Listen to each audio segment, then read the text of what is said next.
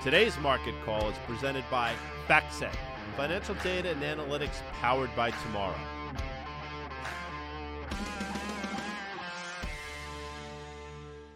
What up, people? It's Swizzle here. It's 1 o'clock on the East Coast, 12, 11, 10 o'clock on the West Coast. Dan Nathan, busy meetings today. So I got the great Carter Braxton Worth uh, joining me. How are you, Carter? I'm good. How are you? I'm well. So, you know, I want to start right off the bat. You know, we we read all our comments and in full disclosure, Amanda took the comment section away from me because I was getting too um animated, which is probably fine. It's better for my blood pressure. But Mandeep Singh, want to shout out to Carter on McDonald's chart a few weeks ago. Great call. Maybe we throw a McDonald's chart up real quick. But well done, Carter. And again, your great calls clearly outweigh the ones that are sort of sketchy at times. This was one of the good ones. And here's McDonald's. And look at that. You know, we traded up to the moving average, seemingly failed. We've been in this downtrend now since I want to say, you know, middle of the summer or so. It should find support at those levels we saw back in February, March, to a certain extent, early April and then we'll have another conversation. But real quick, McDonald's here. Sure. Well, first, uh, Mandeep Singh, uh, we don't know one other, but um, uh, listen, uh, thank you. Uh, you could one could have sent a, a, message saying, "Shout out to Carter for the last three losers. Thanks a lot, buddy." Meaning, listen, you're kind to remember a good one. We all have our duds, but that's the nature of investing. It is not exactly annuities right. work. Um, in any event. Um, what to do. I mean, things are one could say oversold here, right? Uh, things uh, one could say, do you put it this way? Would you press a short here? I would say no. I guess I'd re- retain a short, uh, but reduce it. Yeah, and I think that's probably going to be true in the broader market. Doug Kass has sent me some messages talking about, you know, in the short term, market seems to be a bit oversold mm-hmm. here in terms of a lot of indicators, and that's probably true. But again, you know, that means we could sort of stall, maybe have one of these bounces. But I do think the trend has been broken. Uh, and let's take a look at sort of your first slide because you're using the word uninspired. And it's interesting uh, for you Bruce Springsteen fans out there. Um, that job you got leaves you so uninspired. I think that's from Jersey Girl, but I digress. But uninspiring. And I think you're using this to sort of um, talk about some of the markets yeah. So uh, what, what, what this is uh, referring to, and we might have a chart here, it, it's talking about or a data table. It's talking about just the, the, the concept that the market mm-hmm. is not as good as it would appear. And this table really is what those words are for dour, uninspiring, remarkable. The, the general known fact, right? It's nobody's opinion, it's not analysis, it's just a known fact that equities globally peaked on 4 January 2022. And then we had this important sell off. And generally speaking, or to be factual, most indices bottomed in October 13th or 14th almost a year ago. Mm-hmm. And you could see that here in the Russell 3000. And one could say, so clearly a down period, a bear market, and then this is clearly an up period, almost a year in the making. But this is the problem, right? The index is up, and you can see there it's up, you know, call it 14, 15% uh, from those uh, closing prices of the 13th of October. But the index, and this is just the same story being said a different way, whether you call it breadth or whatever you want to refer to, the index performance is one thing. But the index, right, the parts compose the whole, the whole comprises the parts. And the parts are tell a different tale. So the performance of all 3,000 stocks, the average performance is not up 14, 15, it's up 6, 7 and then the median performance, of course, because average is always NVIDIA's skewing those numbers. The median stock of all 3,000, the median stock has made no gains. Worse, half the stocks in the entire, right, basically entire investable universe are below where they were. So this begs the question have we bounced? I mean, one could say this is all academic. The total value of the Russell 3000 market cap is what matters. And equities are up 14, 15% from where they were a year ago. The value. This is true. But we have a team that's sick. You have a team that's being carried by a few Babe Ruth and a few LeBron mm-hmm. James, mm-hmm. Uh, a few stars. And at some point, uh, that matters. And think think about that. I mean, but think about that for a second. Half the stocks, I mean, 1474, right. I'll round up. Half the stocks, and if you put that back up, are actually lower. Uh, you know, in an index that has bounced clearly since that October low, that October 13th low, half of the stocks are actually lower, which begs the question: What the hell is dragging it up? And effectively, like the broader market, like the S and P, like all the things we talk about, it's legit a handful or ten to twelve different names, and that I think is concerning. Yes, it's academic, but yes, should be concerning just as much. Now, the bulls will say, "Well, wait a second. I mean, think about how well we've done with the market. You know, with half the stocks not participating." if these stocks start to turn, things are going to be great. Yes, that's an argument you can make. Flip side is these stocks are lower for a reason, Carter. Well, that is right. So uh, there are stocks like Peloton or Zoom that are down 30, 40% uh, from their October lows. And so one can say those come to life. But when you have run ups like those and then collapses like those, those two in particular, you don't you've kind of found a new level where you start to exist for a long period of time. They don't get those valuations, those dream valuations again, typically. or if they do, it takes years, like a dot com kind of phenomenon. So the risk, of course, and at some point we talk about rates maybe, but I mean, the risk, of course, mm-hmm. is that people have great gains and they're worried. Wait a minute, every day Apple slips a little more and slips a little more. They're like, wait a minute, I should book that. I better grab that. Doesn't take much for the ones that have been uh, great winners to see um, you know distribution as money comes out. And it's an important listen. Russell three thousand. I mean, listen, it's an why is it important? Because it's obviously three thousand stocks. So if you want a sort of an you know an all-encompassing index, that's the one. We have a question. Matrix of Compassion is here every single day. So obviously, thank you. There are a lot of people like that, and we thank everybody. His question, and Stephen, if you could pull up an S and P chart. Carter, you've said that the bottom of the SPX's upward channel is on your radar about 4,200. We are close. Would you wait for a bounce with up volume? Do you expect a bounce? And right. if you so, a chart up, we'll take a look. Yeah, there's a very well defined. We're at the 150, slightly below. We're almost um, matrix of compassion is referring to uh, the uptrend line in effect since those intraday October lows. It's a very well defined line. We're not quite there. Um, my hunch would be at that point, and I think we will get there, right, to start to reduce short exposure. We'll be down about 8% plus or minus from the high, but still the bias remains that we have lower to go. So it's all about sizing. This is a substantial sell off, and were we to dip a bit further, we will be at the line that Matrix of Compassion is referring to. And so that would be a reduce, right, the shorts as opposed to where it's been full short here, press it, go for it. I would say cut back a bit while retaining shorts generally. Let's you mentioned yields. Let's take a look. You brought a chart. Obviously, everybody now is talking about, excuse me, 10 year yields pushing up against 4.6%. Um, what are your thoughts here? No lines, no judgments. And I'd love to have a conversation. You brought, I think, with you five charts in terms of the treasuries. Let's look at them. Right. So they're identical, and that's the nature of you know kind of a reveal. So this there are no lines here. Let's put some in. So and we can toggle. Let's take them off, put them back, take it off. So one could say, yeah, well, you just love painting with crayons, and that's you know, you, you like uh, uh this is absurd. It's all, but I didn't make those lines fit. You see, those are mathematically parallel mm-hmm. lines, and to my eye, um, you're at a pretty important juncture.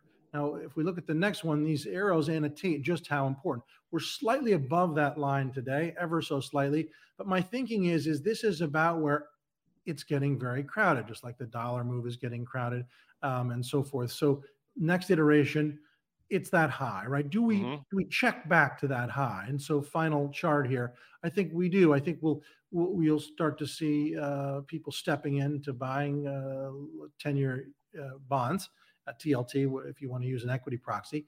Uh, or said differently, uh, it's extreme here, right? You're getting everyone on one side, and we know what happens. Just think about it. Everyone was on one side. Oil's at 65. We're going into recession. Now, guess what?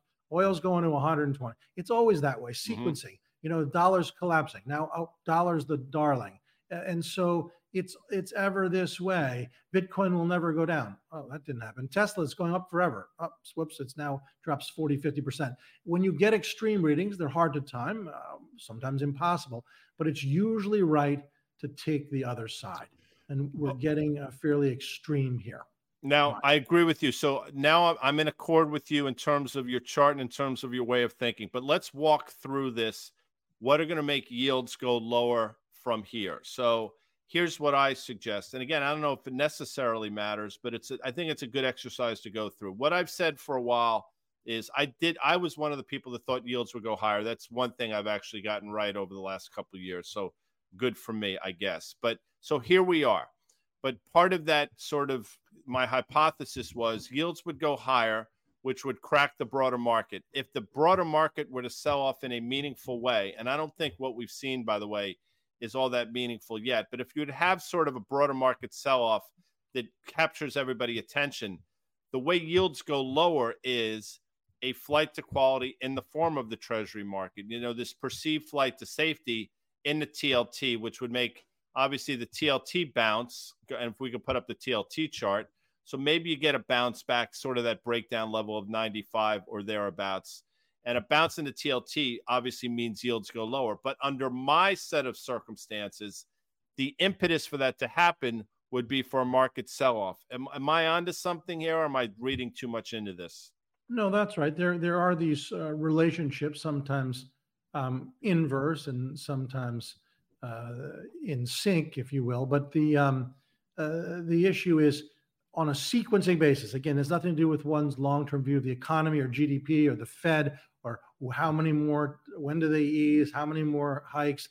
It's just that when you start to get extreme, day to day, week over week. There are people who use oscillators to try to figure this out. Some people like DeMark, some people like Bollinger Bands or RSI or MACD. It goes on and on.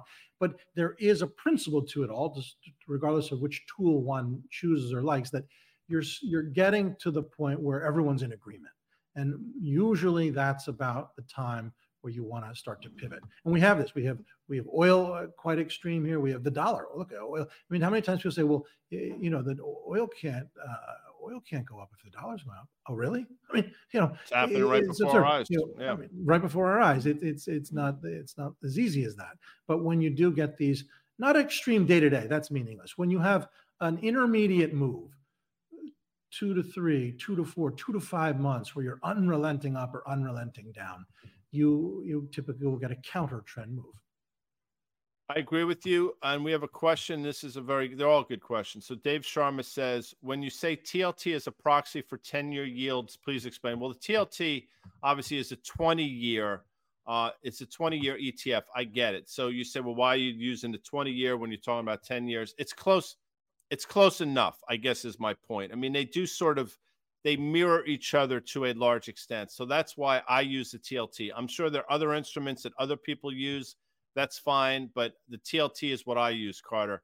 And it's a fair question. I would have said I would have I would uh, put out there CBW. Yeah, for sure. Look, it's an equity proxy for those who don't have a futures account trading in Chicago, um, right? Buying and selling the bond futures. I mean, one of the issues that uh, certain uh, in, you know sort of large portfolio managers on our side we're talking, they're like, hey, listen, why would you be buying bonds here, Carter, when you can get even higher yield from shorter duration? mm-hmm. right? Which is true, right? Why commit capital uh, for a 10 year basis when you can get over five, five, two, five, three from 90 day paper, two year paper? Um, that is, an, if one has the dexterity and the ability, um, but if you're running very, very large money, and, and they, you want to people who do believe a recession is coming and do believe these will be attractive yields. That's what the, the case is for booking. Well, well, you know, it's it's interesting you say that, and that's a conversation I've had with a lot of people. They say, all right, you're basically if you were to buy a bond here, you're locking yourself into a, a return depending on what the duration is. You're locking yourself into that return, which I totally understand. The other side of that equation is let's say you buy the TLT here at 88 and 88.35, wherever it is. I think that's where it's currently trading if that were to move to that 95 or 96 level that I mentioned earlier, that's almost an eight and a half percent move. So right. you're not trading it, you're not buying it for the return, you're buying it for the appreciation of the asset, which is entirely different. Now, listen, we can have a conversation about, you know, portfolios and how you build a portfolio and those types of things. But in terms of the trade, you're buying TLT here not for the yield, but for the asset appreciation. Does that make sense?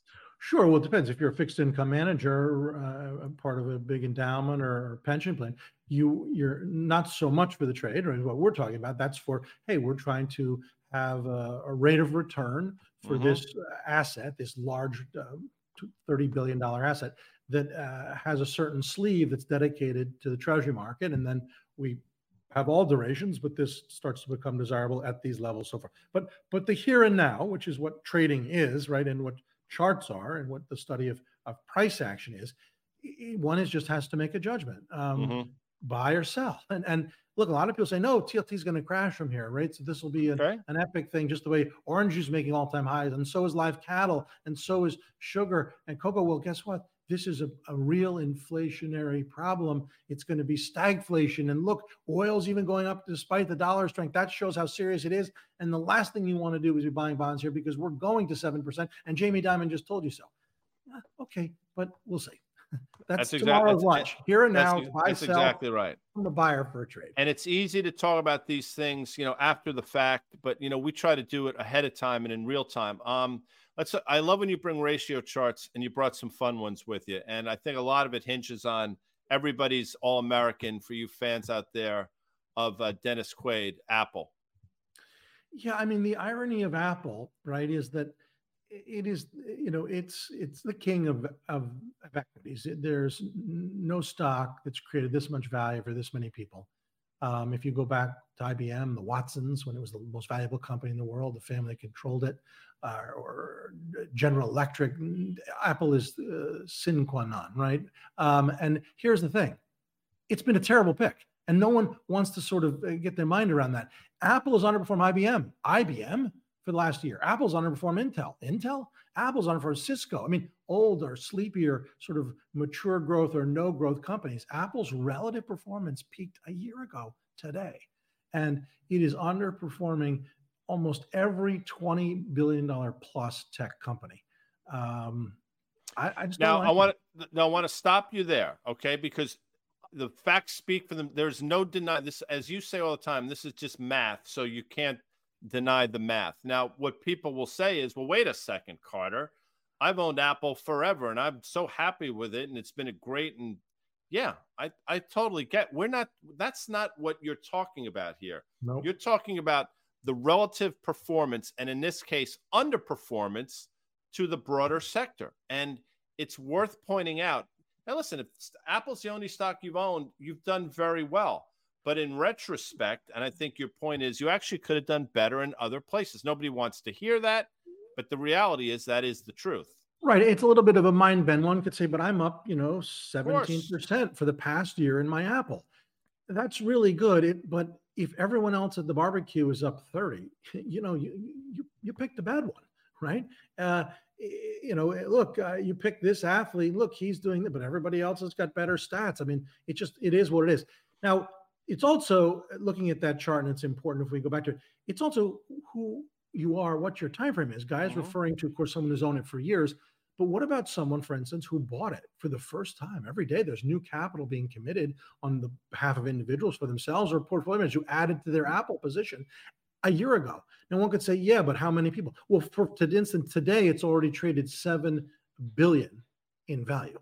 So a lot of money is being bought right now committed to Apple. Well, guess what? A year ago, same thing. So that 7 billion on that particular day or those weeks adding up to 100 billion or two, that money might be up, but it literally underperformed IBM.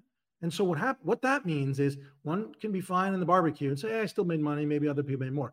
But that doesn't fly when you're a professional running a portfolio mm-hmm. dedicated to tech. So if your benchmark is the tech sector and you are overweight Apple for last year, they tap you in the shoulder and say, you know what?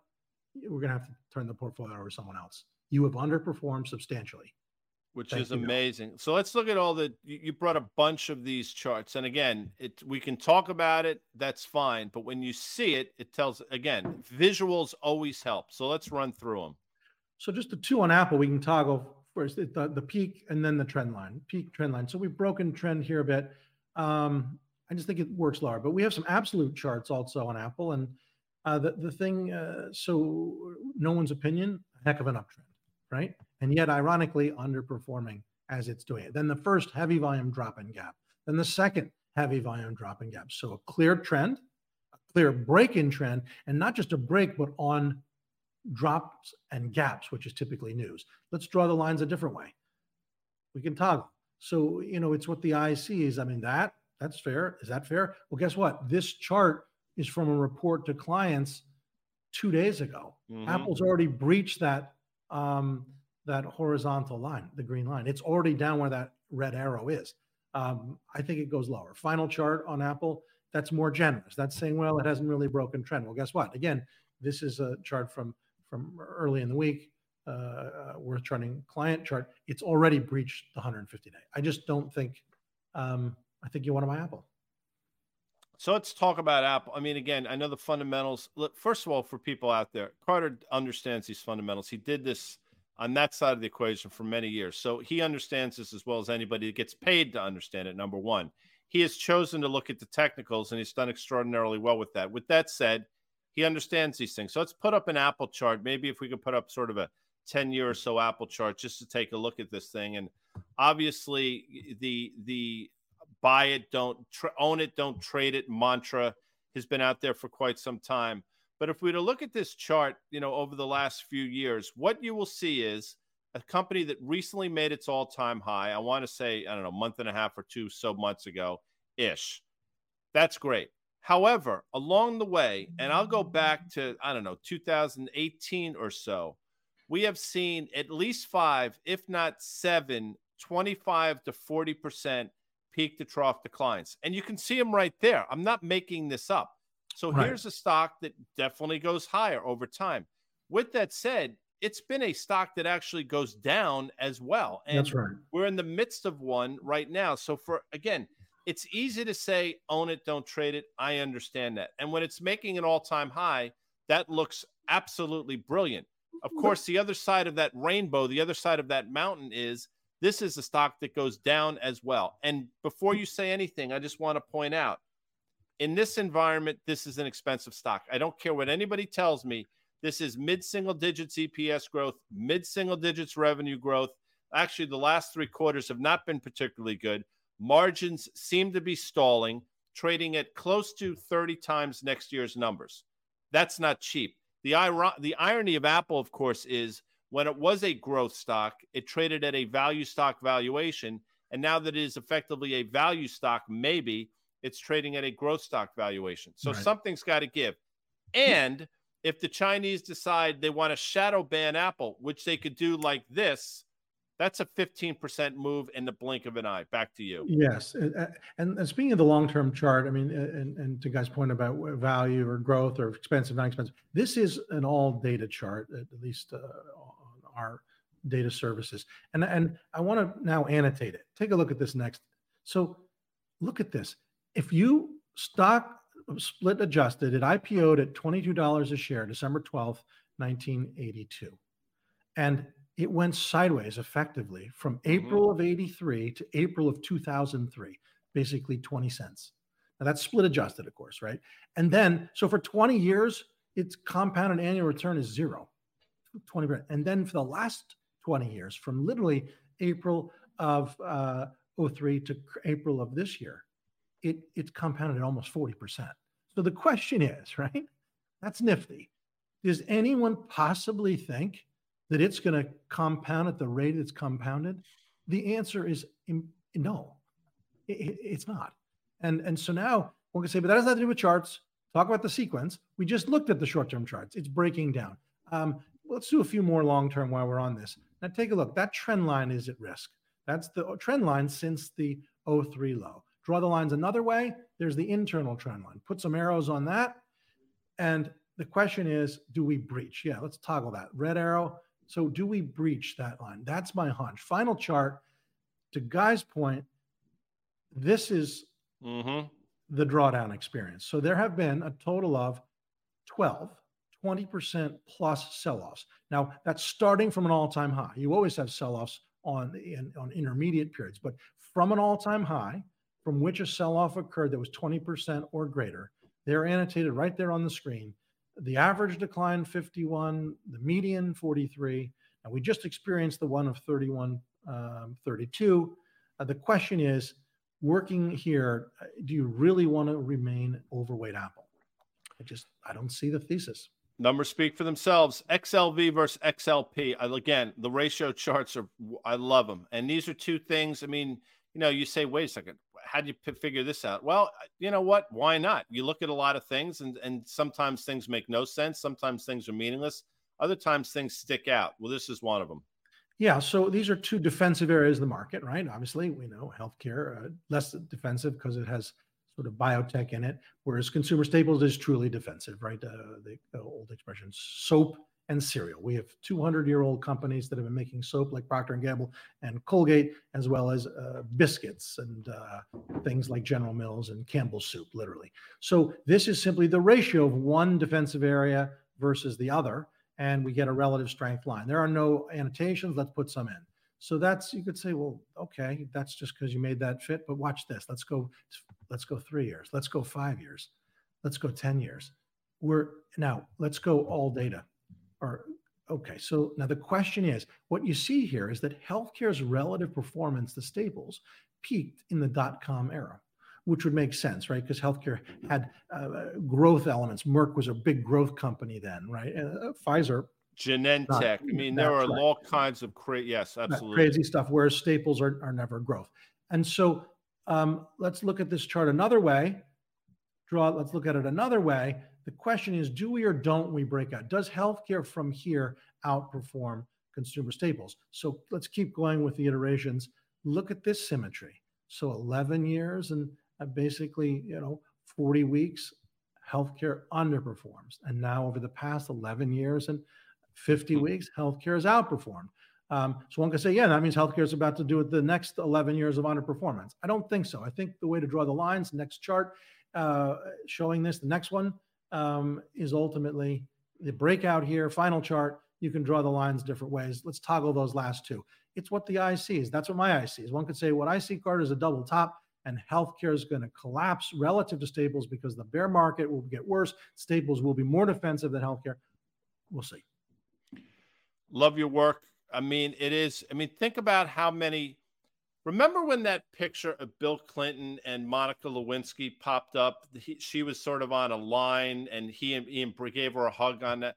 Think about how many thousands of pictures somebody had to go through in order to find that one picture of those two people together, seemingly at a random.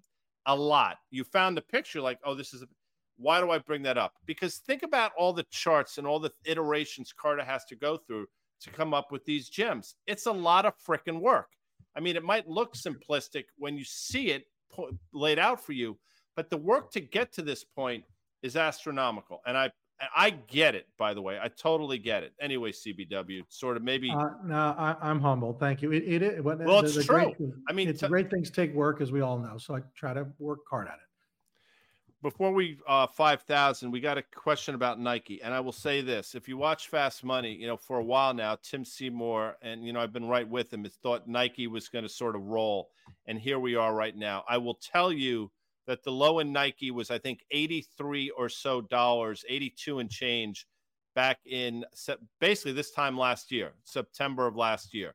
So if we can look at a Nike chart real quick into earnings, I mean, obviously it hasn't traded particularly well. Personally, I don't think you do anything here. If I'm trying to trade Nike, I'm waiting for that that recent low of last year to be sort of uh, a, sort of attacked or visited and then maybe we'll have a conversation. But right here, to me, it's no man's land. It's pretty. I mean, it's pretty unrelenting to the downside, uh, which is ominous in a way. No bids. Um, horrible to say, but perhaps the final shoe to drop. Maybe one more really bad uh, swoon, and then it's over. But uh, I just would not risk getting long or being long here. Badass, badass, and that is the highest praise from me. There are no higher compliments than that. And CBW, you are exactly that. I'm leaving a little early today because I got a jackass into the city. Uh, we're talking to Ed Yardeni for the podcast, which oh. drops every Friday. That should be interesting, given everything that's going on. Uh, I want to thank FactSet Financial Data and Analytics, powered by Tomorrow. The audience, great questions. I do appreciate it. Amanda, Jacob, Timmy, Steven, um, everybody, Amanda, everybody back at headquarters. And I want to thank you, Carter Worth. We will see you tomorrow with EY from SoFi. And if it's Thursday, it ain't margarine, it's butters, bitch. We'll see you tomorrow. See ya.